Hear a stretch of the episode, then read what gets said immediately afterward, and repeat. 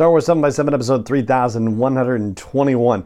Faster is the title of episode 4 of The Bad Batch, and we've got our typical 7 takeaway breakdown happening here today. This one will go a little bit quicker than the usual ones.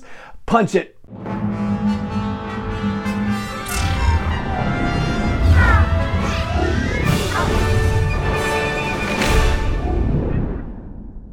Hey, Rebel Riser. I'm Allen Voivod, and this is Star Wars 7 by 7 your daily dose of Star Wars joy. And thank you so much for joining me for it. So, no pun intended when I said this episode would probably go quicker. It just so happens the Bad Batch episode is titled Faster. And this is a one off episode. So, our first takeaway will be about the notion of filler episodes or one off episodes. I know that this term is used in sort of a derogatory fashion, as in, don't give us filler episodes, give us episodes that advance a larger story arc, some you know, massive story that's being told across the season or something like that. I'd say that like I get it to some degree, and uh, you know I kind of felt that way. I guess particularly with say like the X Files, if you remember that TV show when they had the Monster of the Week episodes and the mythology episodes, right? So that's kind of when I particularly felt the difference between those two. But really, these quote unquote filler episodes can and do serve a purpose, and we're going to touch on some of those elements as we work through the takeaways. So the second takeaway is essentially the plot of the episode itself overall. One of the things that we've been talking about in previous episodes of The Bad Batch, or about previous episodes of The Bad Batch, if you will, is the fact that they are giving us different combinations of the batch. Individual characters are being grouped together in new and unique ways, so we get to see different dynamics playing out. In this particular episode, Hunter and Echo don't even appear. They are referenced near the beginning as being off with shipments of Nerf nuggets. So we get Tech and Wrecker and Omega along with Cid on this episode, accompanying her to the Safatomo Speedway. Cid thinks she's about to win a ton of money with this new droid racer she has, but there's somebody else who knows her from the quote unquote old days named Malegi who manages to get her into a bad spot, and the batch has to rescue her from it. And Tech notes that this is not the first time that they've had to help Cid out with dealings that she has with, as he puts it, people of questionable integrity. And he identifies this as a problematic pattern. This is one of those things that I think is particularly relevant to advancing the overarching arc of storytelling along. It's a very subtle moment, but I think it's one that's going to play into the larger conversations about what the Bad Batch is doing with their lives and deciding to make a difference later on. For a third takeaway, let's talk briefly about what she's betting on, which is something called riot racing. And this is similar apparently to pod racing, except it's more of an anything goes kind of situation. I guess steel claws and spinning laser cutters are perfectly legal in this race, although they only do it in the tunnels. So they seems like maybe they want to keep it under wraps a little bit. I don't know. It's one of those worst kept secret situations and seems a little bit nastier than pod racing. Yes, Sebulba certainly played some dirty tricks on the people that he raced against in the Phantom Menace, but for the most part, it was just banging crashing. It wasn't lasers and laser cutters and claws and weapons and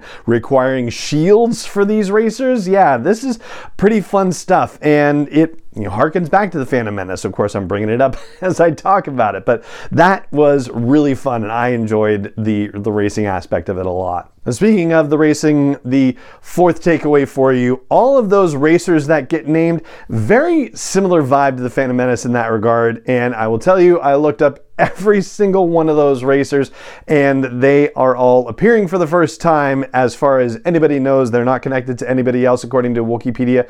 References the fine folks that support that whole initiative have already uh, added character names and stuff. It's really amazing, just fantastic work that they do. But no, none of them are anybody that you've met before. However, there is seemingly a reference to Mark Hamill's character in the old Flash TV series in the 90s. There's a character that's called Flash Ractor, and his nickname is the Trickster.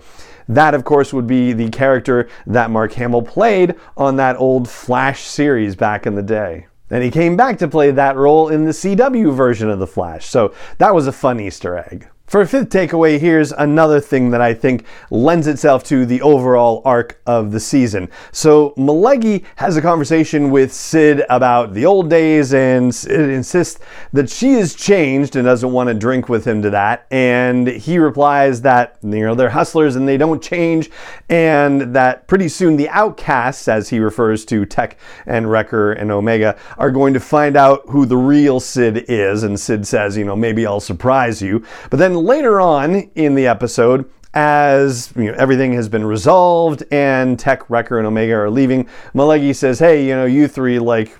You're very loyal. That's really nice, but watch your back because loyalty doesn't go both ways all the time with Cid. And, you know, free advice or just messing with him, I don't know. But certainly he seems to have indicated that's how he feels earlier in the episode when he had that conversation with Cid. And so I think he's probably telling them the truth, but messing with them too in a way. But that's setting the foundation for a potential later betrayal by Cid, who, if it's worth anything to you, will probably feel bad for the Bad Batch if she has to do it.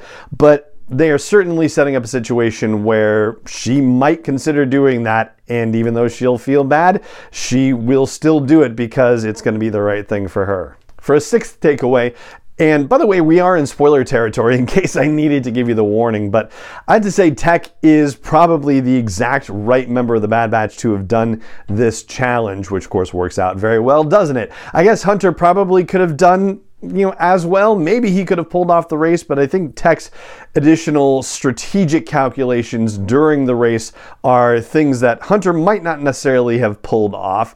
Also, Tech, you know, pilots their ship on a regular basis, so it's not like he doesn't have flying under his belt. And with his strategic calculations and the fact that he was analyzing the patterns of the racers and whatnot, like that's not necessarily the kind of thing Hunter would do. So, yeah, Tech was exactly the right person for this challenge. And, you know, for somebody who is not a glory seeker and somebody who would not be looking at it from the rush of adrenaline standpoint or anything like that. It was actually kind of fun to see him put in that position as a character too, and to have the crowds chanting tech, tech, tech, tech, and for him to realize, oh, I'm gaining acclaim. just giving the little salute as a response for it. It's as much as he could muster. And how funny was it that the announcer for the race kept just going, Tech? That's all? This not another name, just Tech? Tech? What is this?